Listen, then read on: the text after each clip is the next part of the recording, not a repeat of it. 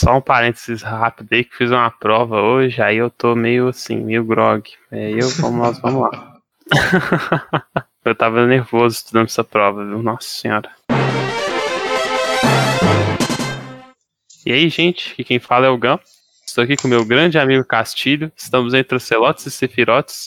Hoje para falar de Open World, jogos abertos, de mundo aberto.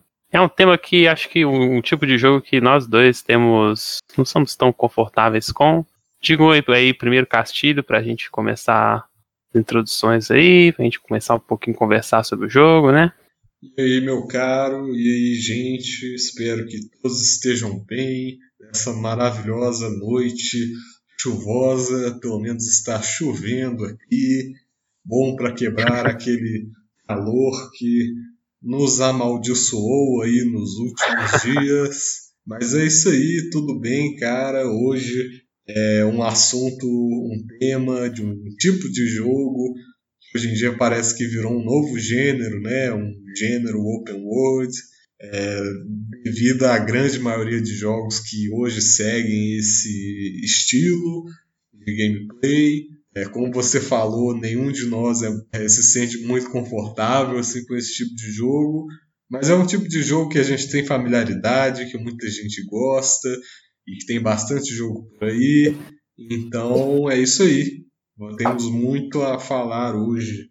Isso aí, cara, só um lembrete aí pro pessoal que nós temos nossa página no Instagram, então se quiser seguir a gente lá, o nosso perfil, o link tá na descrição. E nosso podcast também é disponível no Spotify, se isso deixa mais confortável aí pra você, às vezes é melhor o Spotify por algum motivo. Se você curtiu o conteúdo, se você curtiu o nosso podcast aqui hoje, considere se inscrever pra gente, deixar um like aqui no vídeo. Também comentar, é muito legal, a gente sempre, é sempre divertido de ficar conversando com o pessoal sobre e ver que o pessoal gostou do, do último vídeo, do nosso do último podcast, ou até das nossas postagens lá no Instagram. É sempre muito satisfatório e é legal se você curtir, é, considere fazer isso. E vamos lá começar, né? A gente estava aqui falando agora há pouco do Breath of the Wild, que é um jogo que o Castilho ganhou esses dias, fez até postagem lá no Instagram sobre, né, Castilho? Conta um pouquinho aí como é que tá indo esse grande jogo. Pois é, cara. Literalmente grande. Literalmente grande. É, exatamente, assim, recentemente eu fiz o post lá das minhas primeiras quinze horas é, do, do jogo, assim, com o jogo. Joguei esse fim de semana bastante, assim. É um tipo de jogo que, como a gente falou, assim, é grande, né? É, é enorme. É um tipo daqueles jogos que te joga num mapa imenso, com muitas coisas para explorar e o que pode ser uma coisa bem overwhelming para muita gente, né? Pode deixar muita gente ansioso, pode te fazer perguntas do tipo: será que eu estou jogando esse jogo certo? Para onde eu vou? O que eu faço? E é um jogo interessante, né? Como eu falei no meu post, ele exige que você tenha curiosidade para explorar o mundo, né? Eu acho que essa é a questão central que está na base é, do que é, do que são open worlds, né? Justamente jogarem no mundo massivo, né? Não te prender exatamente num caminho definido a ser seguido, mas um grande espaço, um grande cenário que a princípio te oferece várias possibilidades para você confrontar um determinado desafio, né? A gente estava conversando sobre como Breath of the Wild faz isso muito bem, né? Ele te, por meio de mecânicas muito inteligentes no design deles, consegue fazer que uma essa experiência que a princípio satura muitas pessoas, né? São muitas coisas para fazer, muitas possibilidades, e às vezes a gente fica querendo fazer tudo, né? É, e obviamente não dá, porque é um jogo que exige muito tempo do jogador. É, o Breath of the Wild ele consegue transformar essa experiência numa experiência muito prazerosa e agradável, assim, né? É um jogo que está fazendo bastante sucesso, né? Ele conseguiu renovar É, a franquia Zelda, que estava precisando de uma renovação já há bastante tempo, nos trouxe um dos moldes assim, daqueles dos primeiros jogos da série, em que a ideia era realmente você explorar um mundo que é desconhecido para você, né, que é cheio de hostilidades, E o jogo se trata muito de conquistar esse universo, né? Conquistar esse grande cenário que vai te trazer todo, todos os tipos de obstáculos, né? Eu acho que essa é a grande questão dos jogos de mundo aberto, né? Como você insere o jogador num mundo que é interessante, né? Que é instigante, e ao mesmo tempo oferece a ele uma gama imensa de coisas para fazer, e não só de quantidade, assim, mas que sejam realmente interessantes, né? Se fosse para começar, o Zelda Breath of the Wild é seguramente um dos melhores que eu já joguei nesse sentido. Sim, concordo plenamente aí. Também não sou um grande chegado, assim, de jogos open world, porque eu, eu gosto daquela coisa mais linear e segura, assim, que você tem mais certeza de que tá indo no caminho certo. E o Breath of the Wild destrói meio que tudo isso, assim, né? Mas eu achei bastante satisfatório o jogo, porque acho que ele sabe chamar sua atenção, é, e te convidar para explorar as coisas. Acho que isso é a grande vitória do jogo, assim. Ele, ele sabe, o, o, os desenvolvedores, eles souberam colocar as coisas no mapa de forma que iam atrair sua atenção. Porque eu lembro, o primeiro Korok que eu achei, por exemplo, eu estava explorando uma área meio, era um campo meio aberto, assim, e, tipo, bem longe tinha uma, um, uma construção bem pequena, assim, era tipo um cubículo, e, tipo, no meio, e no alto do morro, assim, aí eu falei, tem alguma coisa ali, tipo, tava, tava bem destacado, sabe? Quando eu cheguei lá, tinha essa pedra no meio do, do, do, do da, da, da construção. E eu fiquei, tá, vamos, vamos ver o que, que, que tem. Às vezes tem uma coisa debaixo dessa pedra. E foi justamente isso que aconteceu, assim. Tinha o Korok lá e eu ganhei o, o primeiro Korok que eu achei. E aquilo ficou, tipo, eu nem sabia que tinha esse recurso no jogo, assim. E aquilo foi, tipo, me deixou tão empolgado, tipo... Porque você é bem... Você é recompensado por, por explorar. E o jogo faz isso de uma maneira, como você falou, orgânica, assim, né? Você não se sente tão co- conduzido, assim, a, até a, a ir lá. Tipo, no, no, numa área de tutorial, geralmente eles vão falar... Ah, mexa, é, vá até aquele prédio. Aí na hora que você chega no prédio... Hum, que pedra suspeita. Você não quer levantar? O jogo faz isso. Faz, faz essas perguntas pra você num nível indireto. Ele nunca mostra uma mensagem, nada. Isso, isso é que é muito esperto, né? A gente tava conversando disso um pouco antes. Como é que a área de tutorial faz isso muito bem também. Com a área hostil que, ele, que ela apresenta pro jogo. É, o, o jogo nunca fala, ah, você tem que ir numa área nova agora. Essa área é hostil. O jogo só fala, você tem quatro objetivos. E na hora que você tentar ir para um deles, dois deles, eles vão estar lá naquela área hostil. Então você vai ser apresentado a, a esse problema de uma maneira bem... Uma, uma maneira mais orgânica mesmo, de novo. O jogo te conduz muito bem, sem ficar forçando nada, assim, na sua... na sua goela, sem ficar mostrando aquele tanto de comandos e coisas e conceitos do jogo.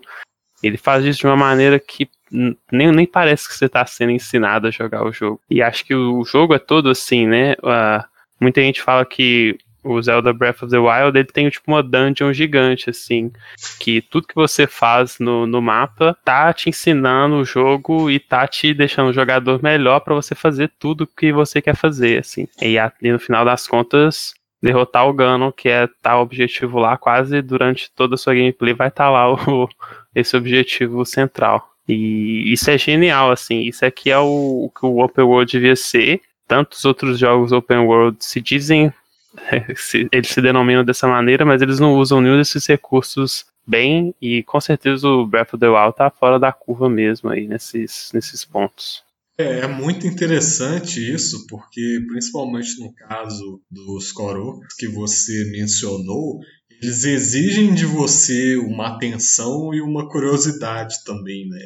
Diz muito de, por exemplo, de você olhar uma coisa. Isso é uma coisa que eu só vi o Breath of the Wild em um jogo fazer, assim. É você avistar uma coisa à distância e pensar, é, isso parece interessante, quero ir lá ver o que é.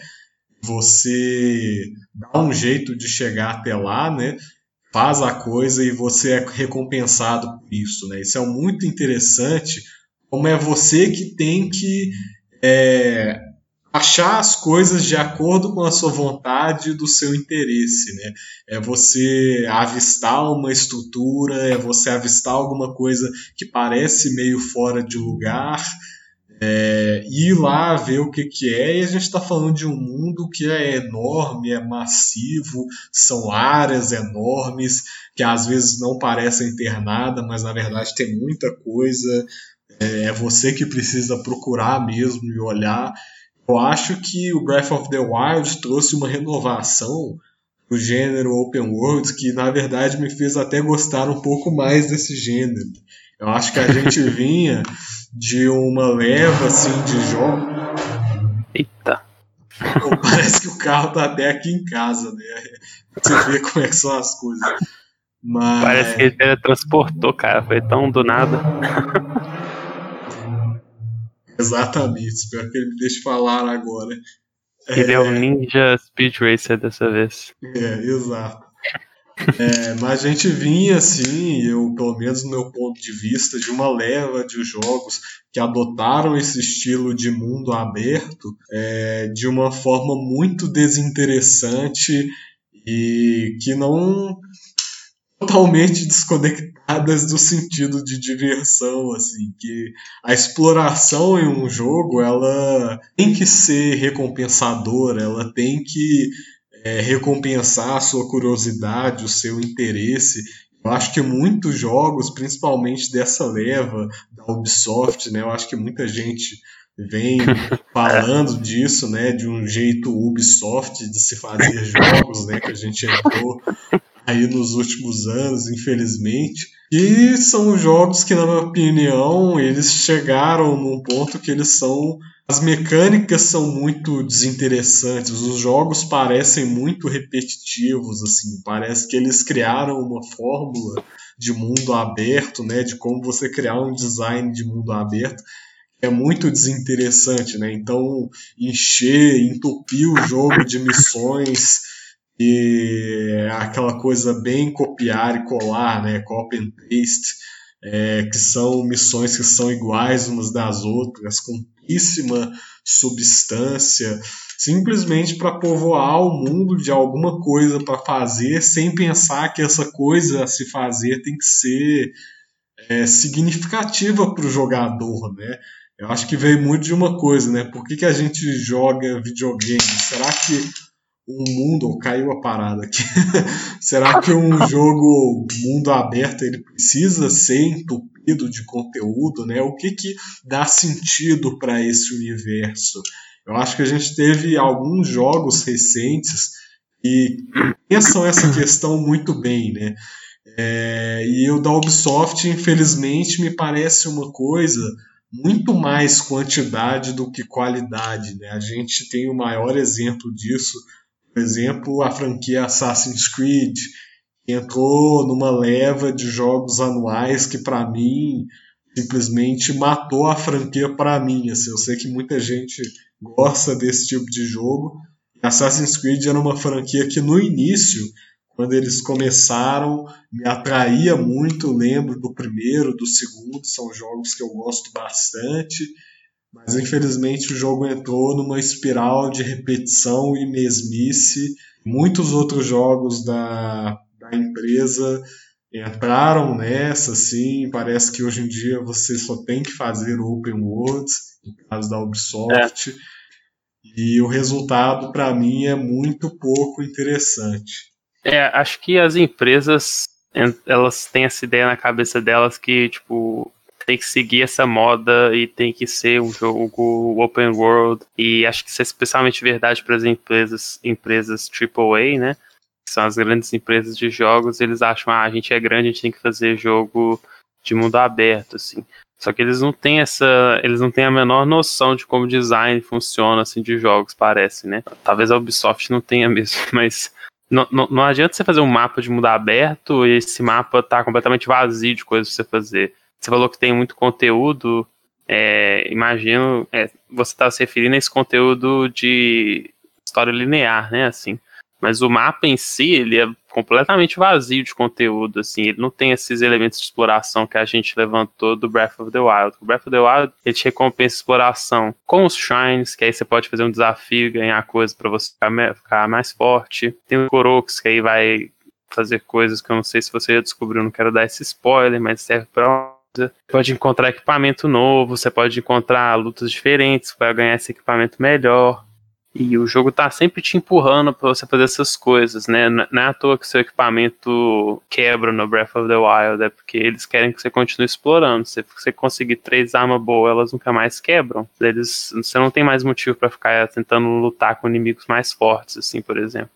Com, com, com inimigos de novo e tentar coisas diferentes no jogo. É, o Assassin's Creed é famoso por, por ser um jogo que não faz sentido ser um mapa aberto, porque o mapa dele é completamente vazio dessas coisas, assim. E, é, e de fato, assim, é meio triste, porque parece que eles... Eu, eu imagino, assim, que esses jogos são feitos por, por, tipo, por péssimos gerentes, assim, empresários. Dessas equipes. Sim, que, tipo assim, o cara quer jogo todo ano, igual você falou, que vende igual água esses jogos. Os desenvolvedores devem ficar, tipo, sofrendo lá de criar, tipo, um jogo que, no final das contas, é meio que, tipo... Ele, ele não é nada, assim, ele não é open world, ele não é um jogo de, com a trajetória linear, ele, ele vira uma meio que uma aberração, assim. E é uma pena, assim, porque sem, sempre que eu vejo, assim, alguma parte de luta de Assassin's Creed, por exemplo, parece um jogo... Tem uma coisa divertida ali mesmo. Mas não, na, na hora que você vê aquilo todo no contexto, você de fato vê esbarra nesses problemas que você mencionou, assim. São muitas sidequests repetidas.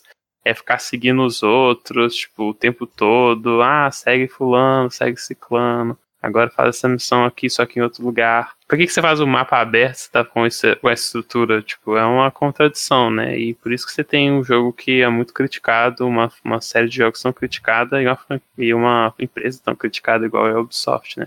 É, eu acho que a grande questão, assim, o grande desafio dos jogos de mundo aberto é esse eterno dilema, né? Como você faz uma coisa... enorme, né? Porque a gente sempre pensa, por exemplo, quando um mapa é muito grande, né? A gente sempre fica impressionado, né? Surpreendido. Olha o tamanho desse mapa, né? Aquela coisa.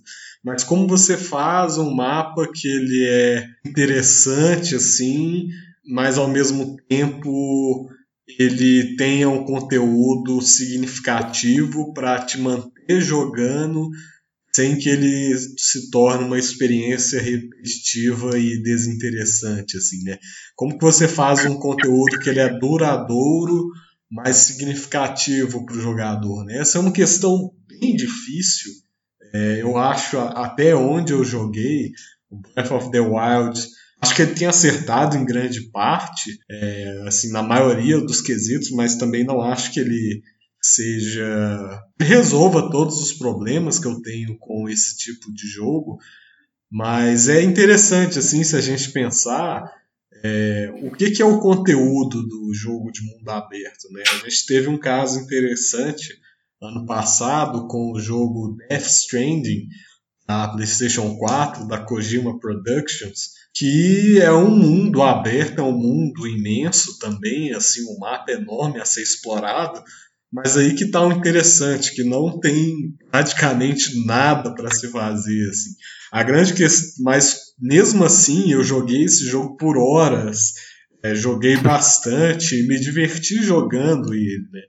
É, acho que foi uma, um tipo de impressão, assim, é uma experiência muito dif- diferente de muita gente que falou que o, achou o jogo entediante, achou o jogo desinteressante e tal. Mas eu acho que a, a grande questão é a gente pensar o que, que é esse conteúdo, né? No caso do Death Stranding, a gente tem grandes áreas, é, montanhas, planícies, que simplesmente não tem nada a se fazer, assim. Nenhum canto é, a ser explorado que recompense você com algum item, com alguma coisa interessante.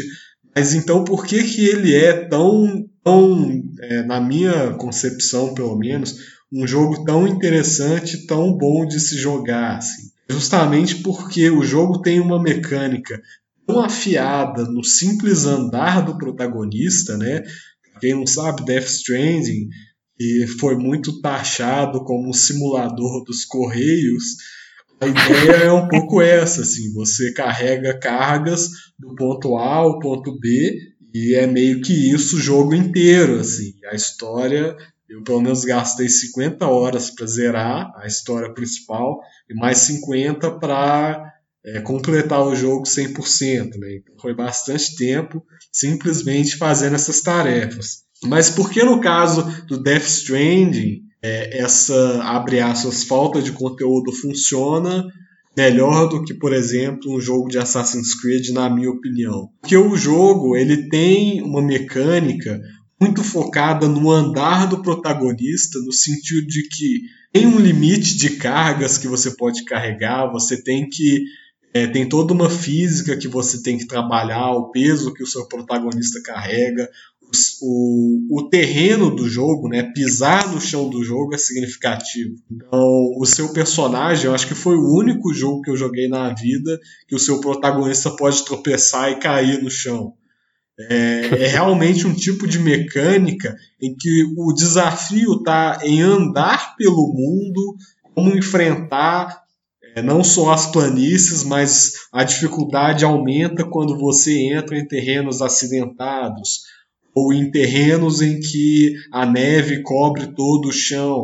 E em alguns momentos você está caminhando por determinadas áreas, você eventualmente tem que enfrentar alguns inimigos que querem, vão querer te atacar ou roubar a sua carga, e, e durante a sua caminhada, né, a sua longa caminhada, você pode construir materiais, construir coisas que podem te ajudar a atravessar, a deixar essa travessia pelo ambiente mais, mais tranquilo, assim. Então é uma questão muito interessante a do Death Stranding, porque ele não tem conteúdo no sentido tradicional do termo, mas o simples andar do jogo já é um grande desafio. Então o mundo do jogo é uma grande fase que você tem que passar, mas não exatamente no sentido do Breath of the Wild, mas no sentido de que o seu personagem pode tropeçar e arruinar a sua carga, E, e aí você vai ter uma pontuação pior assim, na entrega é, da carga que você tem que fazer para alguma pessoa. E é um jogo que não tem cidade, não tem, não tem áreas no sentido tradicional, assim, mas ao mesmo tempo é um jogo que você não consegue parar de jogar se você curtir o tipo de proposta que ele está apresentando. Assim. É uma proposta muito viciante, mas que ao mesmo tempo tem uma mecânica tão refinada que deixa qualquer uma das milhares de quests é, desinteressantes de um Assassin's Creed assim no chão. Eu adoro dar opinião sobre os jogos que eu nunca joguei, né? Acho que esse é o meu... é o que eu trago Dragon de único, Quest. Assim. Dragon Quest, Final Fantasy oito, sempre. O, o que eu penso quando eu olho pra Death Stranding, pelas coisas que você fala, é que ele desconstrói essas, esses elementos do, de, de outros jogos, principalmente esse ato de andar, e isso que ele traz de único, né? E, e é um jogo mais artístico, né? Nesse sentido, assim, porque no, no, no momento que você pega esse Death Stranding e você, e você fala, vou fazer um jogo disso todo ano, o negócio meio que perde sentido, né? Assim, é, não acho que é um jogo que faz sentido você ficar fazer um zilhão dele e, tipo, todos baseados numa mecânica similar. Às vezes você coloca uma coisinha nova, ah, essa escada aqui agora pode voar e tal, sei lá, alguma coisa assim. E aí acho que a coisa perderia sentido. Mas essa desconstrução de elementos tão fortes do, do, de tantos jogos, assim, não só dos do, do jogos, de jogos open world, isso é que é interessante e que deixa o jogo destacando também, né? É, e Assassin's Creed não, não tem nada disso, né? Tipo assim, não, eu não diria que é tão, que dá pra falar, ah, Assassin's Creed tem uma mecânica ótima de andar, o jogo, ah, as lutas são satisfatórias, dá pra você controlar o personagem bem, então comparando com Death Stranding é um jogo bom, tipo, não é assim que funcionam as coisas, né, tipo, virou uma coisa repetitiva, que não sabe usar suas mecânicas, tipo, não sabe inovar suas mecânicas e trazer coisas novas, e por isso que fica prejudicado, assim, também. Death Stranding, ele é um jogo muito único, ele é um jogo sobre andar, né?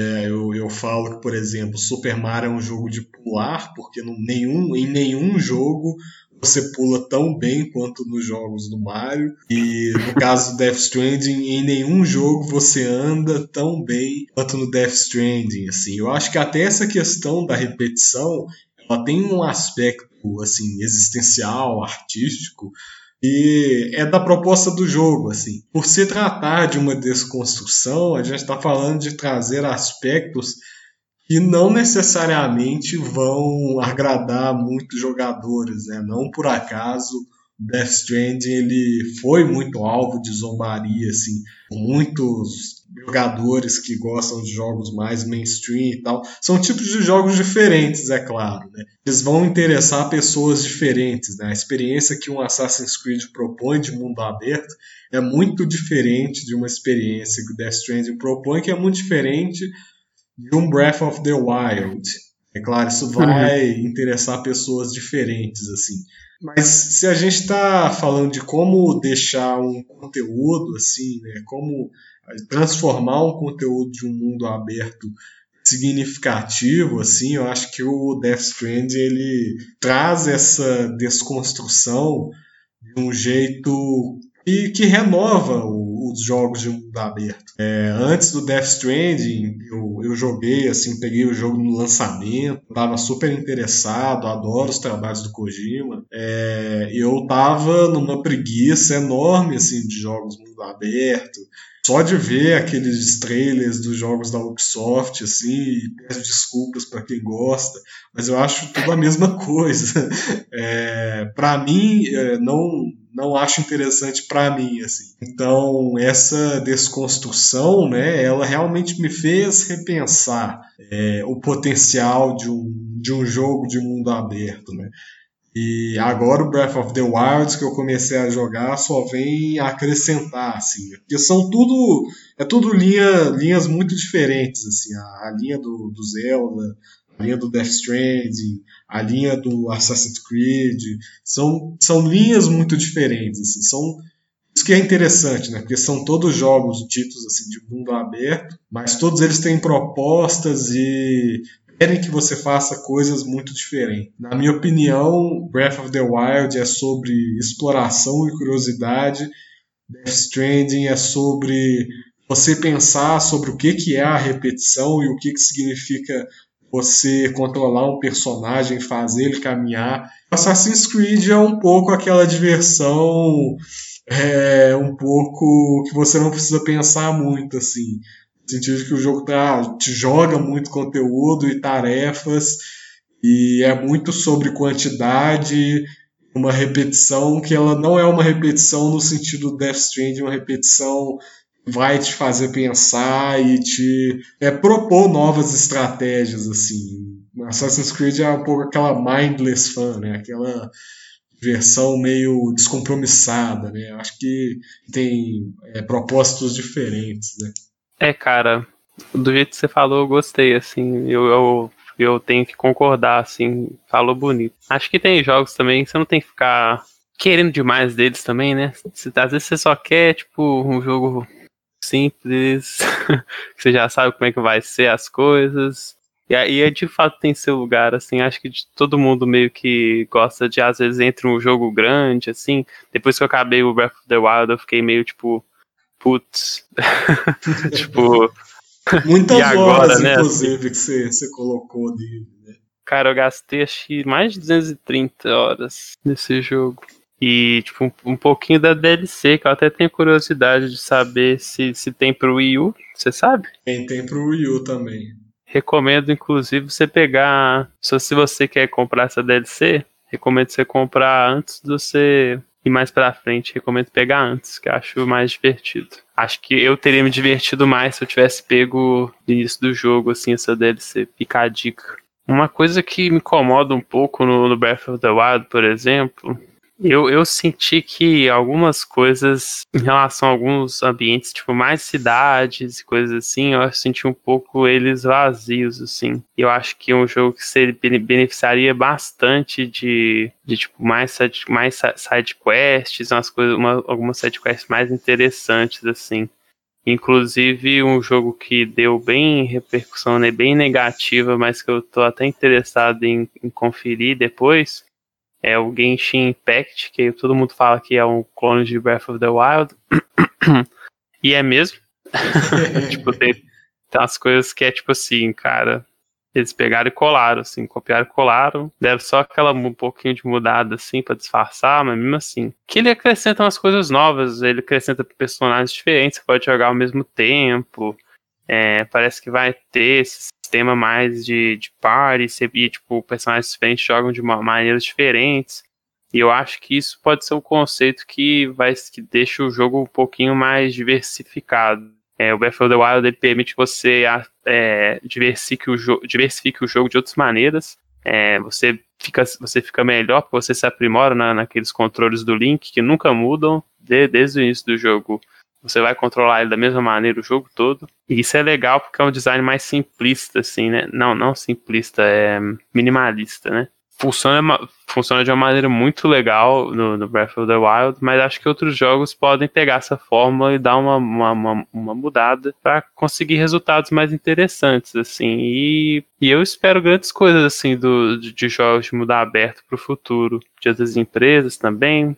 De fato, assim, é, é uma coisa que dá, dá, dá, dá para você melhorar muito. E se você pega o jogo do Breath of the Wild como base, você coloca as suas, é, suas ideias novas. E você pode colocar outras bases também. A gente falou aqui do Death Stranding há pouco tempo. Mas o Metal Gear Solid V também foi um jogo que deu bastante repercussão aí no, no mundo dos jogos. Eu acho que isso tem muito futuro, assim. É, acho que a partir de... Não, não a partir de... Acho que a gente tá vendo alguns grandes jogos de, uma, de mundo aberto bom, assim, nos últimos tempos. E isso é legal, assim, né? Como é que tá surgindo vários jeitos diferentes de fazer. Talvez até surgem, surjam subgêneros aí dentro desse, desse gênero de mundo aberto, né? Sim, e o caso do Breath of the Wild, assim, é, é, você até mencionou, assim, algumas coisas que você tem críticas, assim, a um jogo e poderia melhorar. Eu tenho...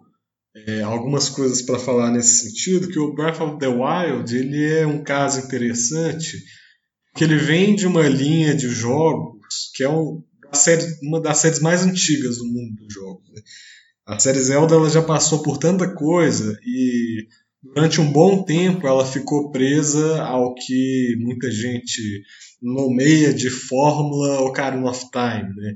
Então, depois do Ocarina of Time, você teve alguns jogos, né? O Ocarina of Time, que foi lançado para Nintendo sessenta e quatro, um jogo super aclamado, né? Muita gente considera o melhor jogo de todos os tempos, aquela coisa toda.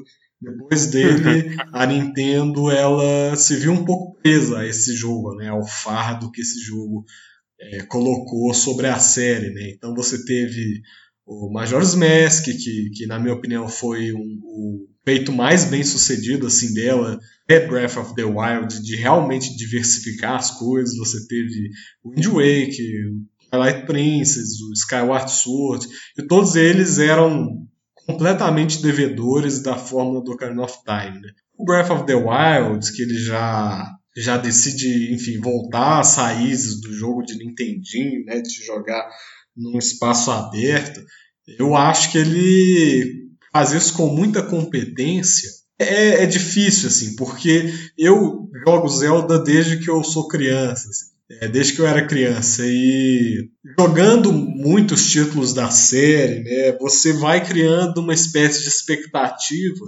do que exatamente você espera de um título, né? E no caso do Breath of the Wild, eu me senti um pouco dividido quando em alguns momentos eu me deparei com esse mundo que é absurdo de grande, é, simplesmente andando de um lado para o outro, buscando alguma coisa assim, para fazer ou para encontrar, e, e em muitos momentos não encontrando, assim, ou só é, encontrando uma coisa só para eu me frustrar de, de não conseguir acessar uma determinada área. E, enfim, gastando um tempo, é, entre aspas, não fazendo nada, assim, não fazendo nada no sentido tradicional, assim, que é um pouco entediante, assim, o que nos leva a pensar também, será que a gente sempre precisa fazer alguma coisa nos jogos, né? Será que a gente, é, a diversão no jogo está sempre em fazer alguma coisa o tempo todo? Eu penso num contraste muito grande quando, por exemplo, eu estava jogando o jogo que eu estava jogando antes desse Zelda, foi o Star Fox Zero, que é um jogo, enfim, de fase, um jogo super curto, você zera em menos de uma hora, cada fase é uma montanha russa, assim, né? Você está sempre fazendo alguma coisa o tempo todo e tal, e a emoção é o tempo todo, né? E isso não necessariamente acontece com Breath of the Wild o tempo todo. E você fica se perguntando, né, será que o jogo ele sempre tem que fazer alguma coisa para te deixar interessado, ou o simples ato de caminhar por esse mundo belíssimo, ele por si só ele já é recompensador, assim. Eu me senti um pouco dividido, porque embora o mundo fosse maravilhoso e essas mecânicas do jogo me atraíssem muito, em alguns momentos eu queria estar, de fato, fazendo alguma coisa, é, sei lá, que avançasse a história, ou que melhorasse o, o meu equipamento, a minha barra de vida, a barra de vida não, né, os corações, a minha vida, É, a, a, o medidor de estamina, e em alguns momentos eu não tive isso, assim, né? E aí eu pensei, será que eu estou sentindo tédio nessas sessões, assim? Essas são coisas para se pensar, né? E, e outro, outro caso, né, de uma série que eu sou muito acostumada e que teve recentemente, é, se desviou muito do que era a série, assim, é, o que vinha sendo a série, foi o caso da, é, da franquia Metal Gear Solid, né, que todos os jogos da série sempre foram mais lineares, né, o, os primeiros tinham uma vibe que era parecida um pouco Metroidvanias, assim, mas não totalmente, né, uma coisa mais, mais rasa. Mas, de um modo geral, a maioria dos jogos eram mais lineares, né? A história para o Metal Gear Solid é uma coisa central, né? E você ter um jogo que tem uma estrutura linear garante, na maioria das vezes, um tipo de história que prende mais o jogador, assim, por causa dos objetivos, você não poder fugir muito deles. E o mais recente, Metal Gear Solid cinco, The Phantom Pain, É, quebrou tudo quando jogou o jogador no mundo aberto, né, em que você teria é, várias oportunidades e modos de você confrontar o mundo, as fases, é, os locais para você se infiltrar, né? Metal Gear Solid é um jogo sobre stealth, então é, abrir essas, possi- essas possibilidades significava também É, é, novas escolhas de como se infiltrar em determinados lugares e tal, mas uma crítica que eu vejo muita gente reclamando e que talvez seja em alguma medida parecida com a do Breath of the Wild, é que em muitos momentos você está indo de um ponto ao outro sem fazer coisas assim tão significativas. No caso do Metal Gear Solid cinco, essa talvez seja um pouco mais flagrante, porque de fato você tem É, várias sessões sem nada. Às vezes, em vários momentos, assim, você tem que procurar essas coisas interessantes, né? E isso pode ser frustrante para muita gente, né? Estou pensando ainda sobre isso, né? Porque o Breath of the Wild é um jogo que tem muito conteúdo, mas em alguns momentos, principalmente no início, em que você ainda é muito fraco e o mundo é muito hostil, eu ainda tive que me adaptar um pouco ao ritmo do jogo, né? E é uma coisa que eu critico, eu vejo muita gente criticando, né? Essa coisa é, de às vezes ficar sem nada para fazer, ou simplesmente ir de um ponto A ao ponto B, sem muita coisa interessante no meio do caminho e tal, né? Cara, com certeza é, é um jogo que você não dá, que, que não dá assim para para jogar De, da, da maneira que você joga os outros Zeldas, assim, esses da forma do Ocarina of Time, pelo menos. Porque se você tiver com pressa, se você tiver querendo uma coisa mais empolgante toda hora, Não, não, não, não tem mesmo, assim, e eu senti isso também que você, que você tá, que você tá falando, assim, no início do jogo eu, fiquei, eu ficava meio, tipo, nada acontece faz tempo, assim, tipo, tipo você, você fala, ah, aquela árvore ali é meio suspeita, eu vou conferir ela, aí, tipo, nada. Ah, aquele outro trem é meio estranho, às vezes, na, às vezes não tinha também nada, e você fica, tipo, putz, eu queria alguma coisa, assim, que acontecesse. Sim. E não dá, assim, pra essa cobrança. Eu, eu, eu entrei também com uma, com uma ideia de que, tipo, eu queria jogar o jogo e zerar, assim, sabe? Aí depois de um tempo eu vi, tipo, não, você tem que pegar esse jogo e meio que ir na boa, assim, você explora o que você quiser e você vai no seu ritmo. Eu gostei, eu, eu gostei de jogar Breath of the Wild, eu adorei o jogo, peguei todos os shrines, peguei um zilhão de Korok Seeds, fiz, fiz tudo que eu queria fazer no jogo, sabe? No final das contas, eu acho que eu preferia, preferiria, eu acho que eu prefiro um Zelda com formato linear, assim. É uma questão de gosto pessoal mesmo, assim. Sei lá.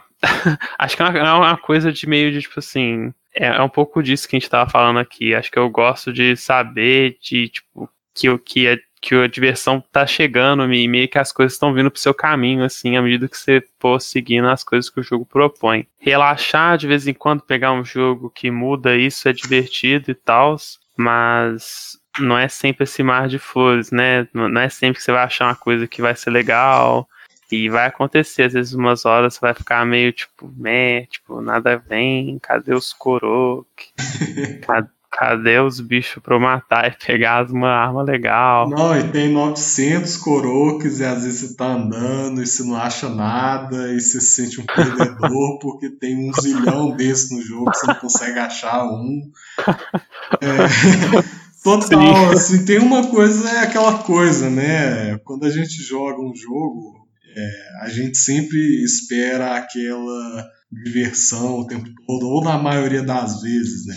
Você tem, às vezes, um jogo em que, claro, Breath of the Wild, ele é bem divertido, assim. Tem alguns momentos, assim, que, na minha opinião, é, superam muitos outros Zeldas, assim, que eu gosto bastante. Mas é um tipo de diversão que chega diferente, né? É, eu fiz uma comparação, assim, meio, meio nada a ver, né, quando eu trouxe Star Fox. Porque Star Fox é um pouco aquela diversão o tempo todo, né? É um pouco aquela emoção todo segundo, assim, né? Aquela dose, assim, de adrenalina, diversão, de pegar e jogar, é, né? Às Breath vezes... of the Wild... É, oh, Breath of the Wild eu... definitivamente não é assim. Tem esses momentos, né? De... A diversão, ela vem muito de como você... confronta o mundo e como você constrói a sua experiência, né? E como eu falei, tem momentos que são, sim, é, incríveis, muito divertidos, assim, é, maravilhosos mesmo, que pouquíssimos jogos entregam, mas também tem aqueles momentos que são um pouco mais de contemplação. A contemplação, às vezes, pode ser meio... um pouco entediante, às vezes, ou um pouco chata. Em alguns momentos pode ser até meio frustrante, você tá andando é, pelo mapa e, como eu falei, você não consegue achar um Korok. É, e, o, e os Koroks são interessantes, né? Porque você tem que fazer meio que um mini puzzle, às vezes. É, uhum. Descobrir alguma coisa... Quando você não consegue fazer isso, levando em consideração que tem um zilhão no mapa, você, além de você se sentir um perdedor, você se sente burro, né? Que você não consegue nem resolver um puzzle idiota. É, então tem isso, assim. É um tipo de diversão diferente, né? Acho que tem muito de adaptar ao ritmo. Death Stranding também é isso. Porque o Death Stranding, pelo menos pra mim, foi um baque bem grande. Eu comecei a jogar, porque é, você começa assim, né? Você tá. No momento em que você mexe o analógico, você vê que é diferente assim, o andar. Quando você começa a andar, você vê, é isso, né? É andar. Tipo assim. É, é lógico, tem momentos que são com mais adrenalina, que são mais emocionantes, mas a maior parte do tempo é andar. E. E quando você, quando você pega a carga, é, segura ela, coloca nas suas costas assim para você carregar e começa a andar, você pensa, é isso? Assim, é, é isso. é, é isso mesmo, é só isso. É, então, tem essas coisas, assim, né? O próprio Metal Gear Solid, né? Que é uma franquia mais de ação, mais adrenalina, assim. Quando você tá andando de um ponto para outro, realmente... Você fica é, com sede, né, da, da diversão, da adrenalina, né, da satisfação de você cumprir determinadas coisas, assim, se infiltrar, é, confrontar um inimigo assim, de surpresa. Mas e, enquanto você está navegando entre os lugares, não tem isso assim, né? É, e você espera por isso, né, com frequência, por ser um jogo de ação. Então, esse é outro ponto do, dos mundos abertos, né, esses grandes, essas grandes extensões de terra para serem percorridas. Sim, é, o, o que eu ia falar é que eu acho que a comparação com Star Fox pode ter sido meio aleatória, mas eu achei brilhante, assim, porque é meio que o oposto. Porque o Star Fox é todo... Como é que chama isso? Side-scrolling? Acho que side-scrolling não faz muito sentido pro Star Fox, mas é tipo... Ele te é, conduz o tempo todo, assim, né? On rails, on rails né? Nos é. trilhos, né? Nos trilhos. É dose de, de adrenalina mesmo, né? Tipo, aquele é, jogo é. pick and play, né? Tipo, de você pegar, jogar rápido, você quer uma partida rápida, uma coisa rápida, é. aquela dose de... de prazer, né? Aquela injeção de prazer. Breath of the Wild não, de, definitivamente não é isso, assim. O que não significa é... que ele não seja divertido também. É, eu, eu, eu falei side-scrolling porque eu fiquei tava com mais com o Mario na cabeça, o Mario dois D, eles chamam isso de side-scrolling, assim. Não, não é side-scrolling, eu tô, não tô usando o termo errado, mas enfim.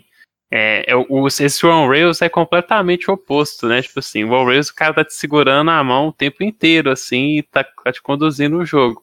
E o Breath of the Wild é como se o cara não existisse mais no universo, assim, a pessoa que te guia. Tipo, o Breath of the Wild te taca lá e você se vira. Então acho que nesse sentido é uma comparação bem legal, assim, né? De como é que um é adrenalina constante, esse, tipo, o jogo quer que você fique preso ali o tempo inteiro. E no outro, fizeram o jogo em uma hora. Tipo assim, é, pois é. É rápido mesmo, né? O Breath of the Wild, né? Só, só um parênteses aqui pra eu puxar um pouco mais o saco desse jogo. Que ele te dá uma autonomia que pouquíssimos jogos te dão. E às vezes a autonomia, ela intimida, né? Ela traz uma ansiedade.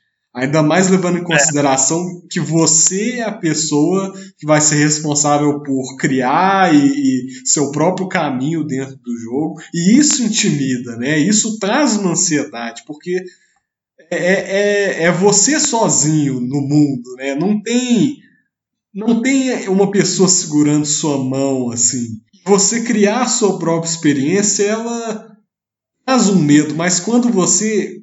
consegue fazer é, as coisas, aí a, aí a satisfação assim, não, não tem em jogo parecido. Assim, é um tipo de satisfação que muito única e que ela realmente te deixa assim, com aquela sensação de missão cumprida.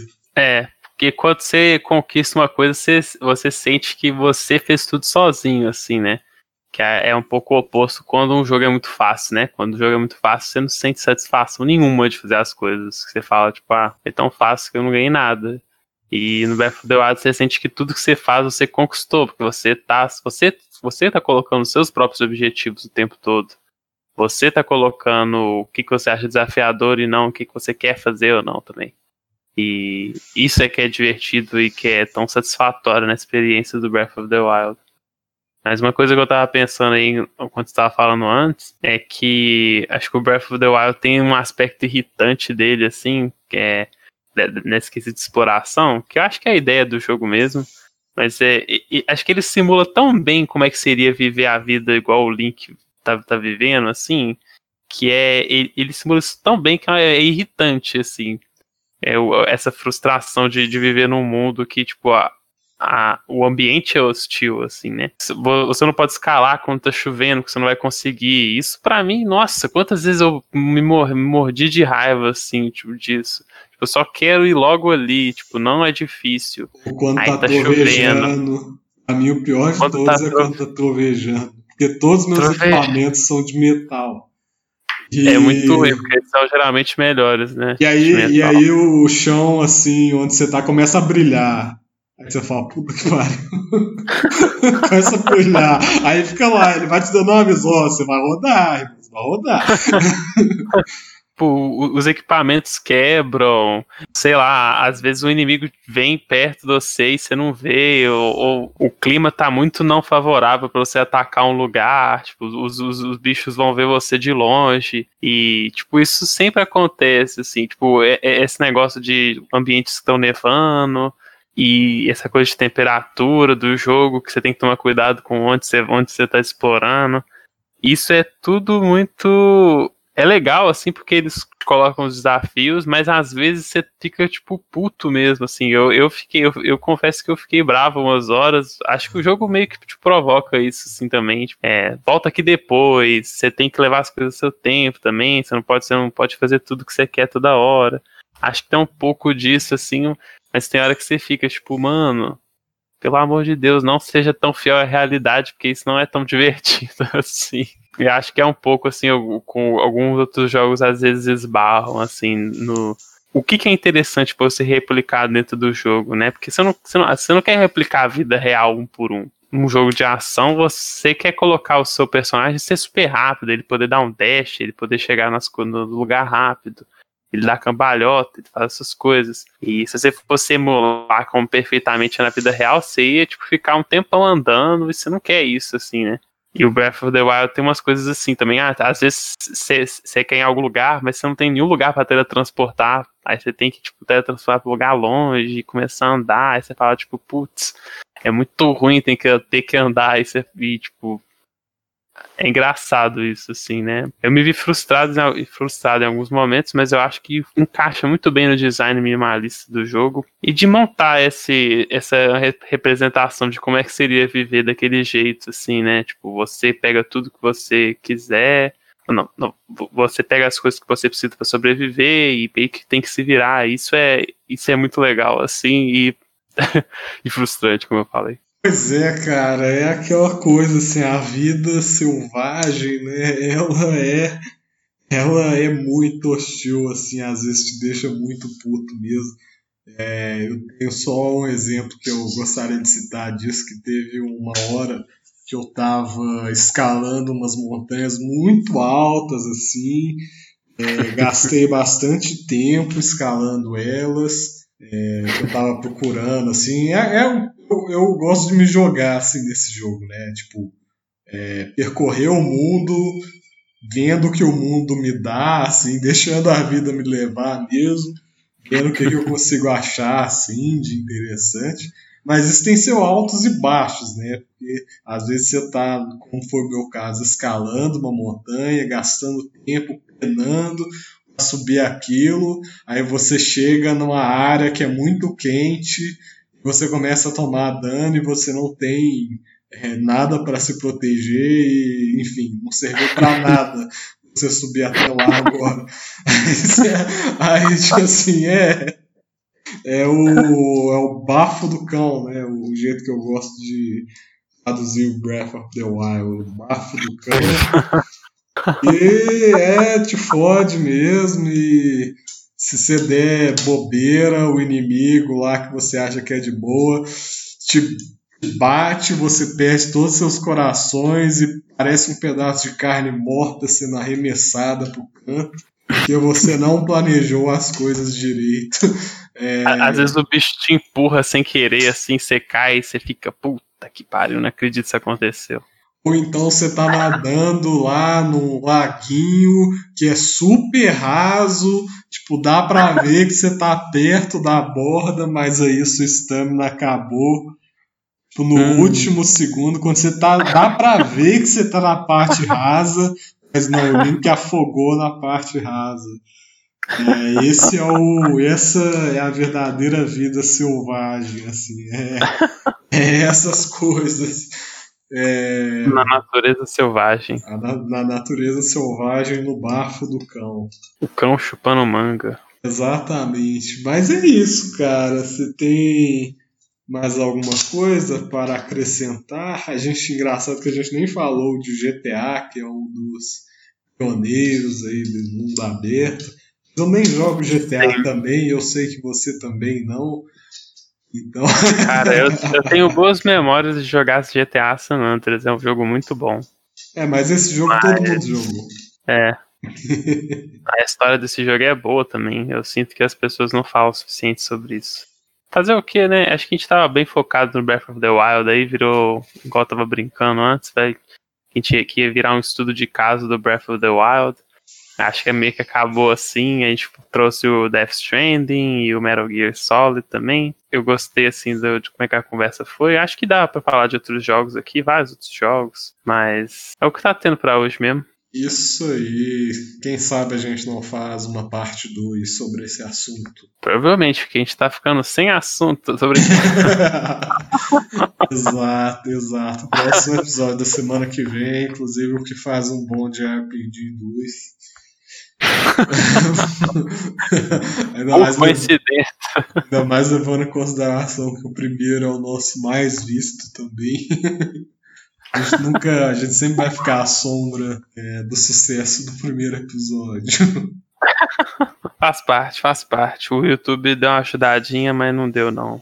Queria aí falar, lembrar mais uma vez, pessoal, que se curtiu o episódio, assistiu até agora, dá o like, é, se inscreve na gente aí no nosso canal, coloca seu comentário falando, porra, eu odeio Breath of the Wild, porra, faltou demais o G T A, eu adoro G T A San Andreas, deixa o comentário que você aí que você, que você achar, que todo tipo de interação é muito legal, assim, de, de conversar com o pessoal mesmo, no, no, no YouTube e no Instagram também. E aproveitando aí do gancho, siga a gente lá no Instagram também, se você gostou. É, a gente posta lá de segunda a sexta, a gente fala de, dos jogos que a gente tá jogando, a gente joga, a gente joga jogos recentes, semi-recentes, igual Breath of the Wild, e a gente sempre comenta lá o que a gente tá achando. Às vezes aparece coisa de Trials of Mana lá, um jogo que ninguém nunca ouviu falar. A gente fala de Metal Gear, o primeiro. Fala tudo, né, Castilho? Tiger, Tasmania Tiger... Nossa, esse aí, esse aí é um grande clássico. Grande jogo, underrated. Mais esse é um clássico não só do mundo dos jogos, mas do mundo das nossas postagens. Exatamente. E por último... Inclusive, só um adendo, é o único, a única página, assim, né? O único canal que você vai ver The Last of Us dois e Sonic dois mil e seis lado a lado, compartilhando assim, o mesmo ambiente, o mesmo espaço. A gente tem para todos os gostos, tem desde jogos merdas do Nintendo D S até grandes jogos também. A gente a gente tá com um quadro novo, inclusive, falando de personagens. Verdade. Vocês, inclusive, podem sugerir personagens pra gente fazer também. Se o personagem for ruim, a gente não faz. Mas a gente fala, pô, não gosto desse personagem tanto, mas eu posso fazer um também sobre ele, falando por que eu não gosto, sei lá. A gente lá, deixa o coração no seu comentário, ignora, ou então o Gant responde, porque ele responde todo mundo. Ele, né... consegue fazer isso melhor do que eu. é, é, mas é isso aí, cara. Isso aí. O último lembrete... Tiger é o último lembrete vai pro Tiger Tasmania Tiger. Tô zoando. Inclusive eu fiz é, o... compartilhando experiências do primeiro, mas em breve. Eu sei que é a postagem mais antecipada assim, do ano... Eu vou fazer da sequência dele assim que vocês comprarem o jogo pra mim, porque eu sozinho... Brincadeira. Então, isso aí você vai ter que esperar um pouquinho, Zé. Exatamente. Eu tô, tô, tô mais atarefado, tá? E fica pro ano que vem. Desculpa decepcionar todos, mas fica pro ano que vem. Tudo bem, cara. A gente tá acostumado.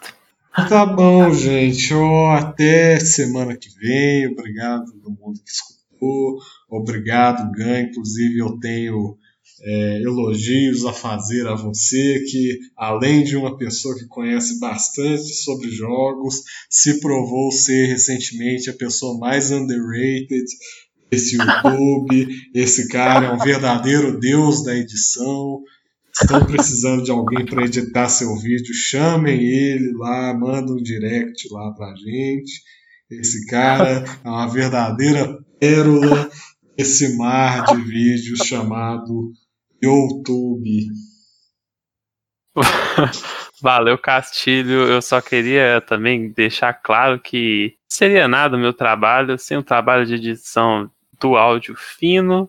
Ficou muito bom o início do episódio, tá sensacional. Eu ri um tempão do, do, quando eu comecei a escutar o áudio do, do último episódio. Coloquei várias piadas inspiradas nesse belíssimo trabalho de edição. E agradecer também, cara. Tá sendo muito bom esse podcast, tá muito divertido fazer. Aproveitar para te dar os parabéns aí, que foi aniversário do Castilho esses dias pra trás. Epa. Cara que merece... Não merece só palmas. O cara merece Tocantins inteira.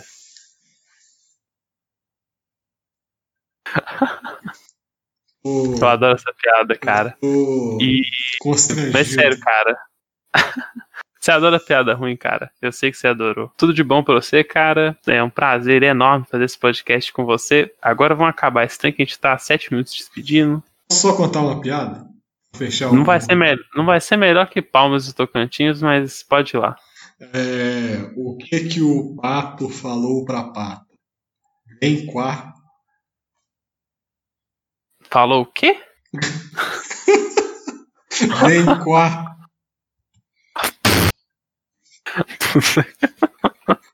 Puta que pariu. E com isso fechamos é. o episódio dessa semana. Chega. Eu espero que isso seja cortado da edição. Não vai ser cortado, porque quem faz a edição sou eu. O episódio tá ficando muito grande. A gente sabe que episódio bom é aquele que dá menos trabalho para edição. Mas é, é isso aí, gente. Até semana que vem. E um abraço. Falou! Desligando agora.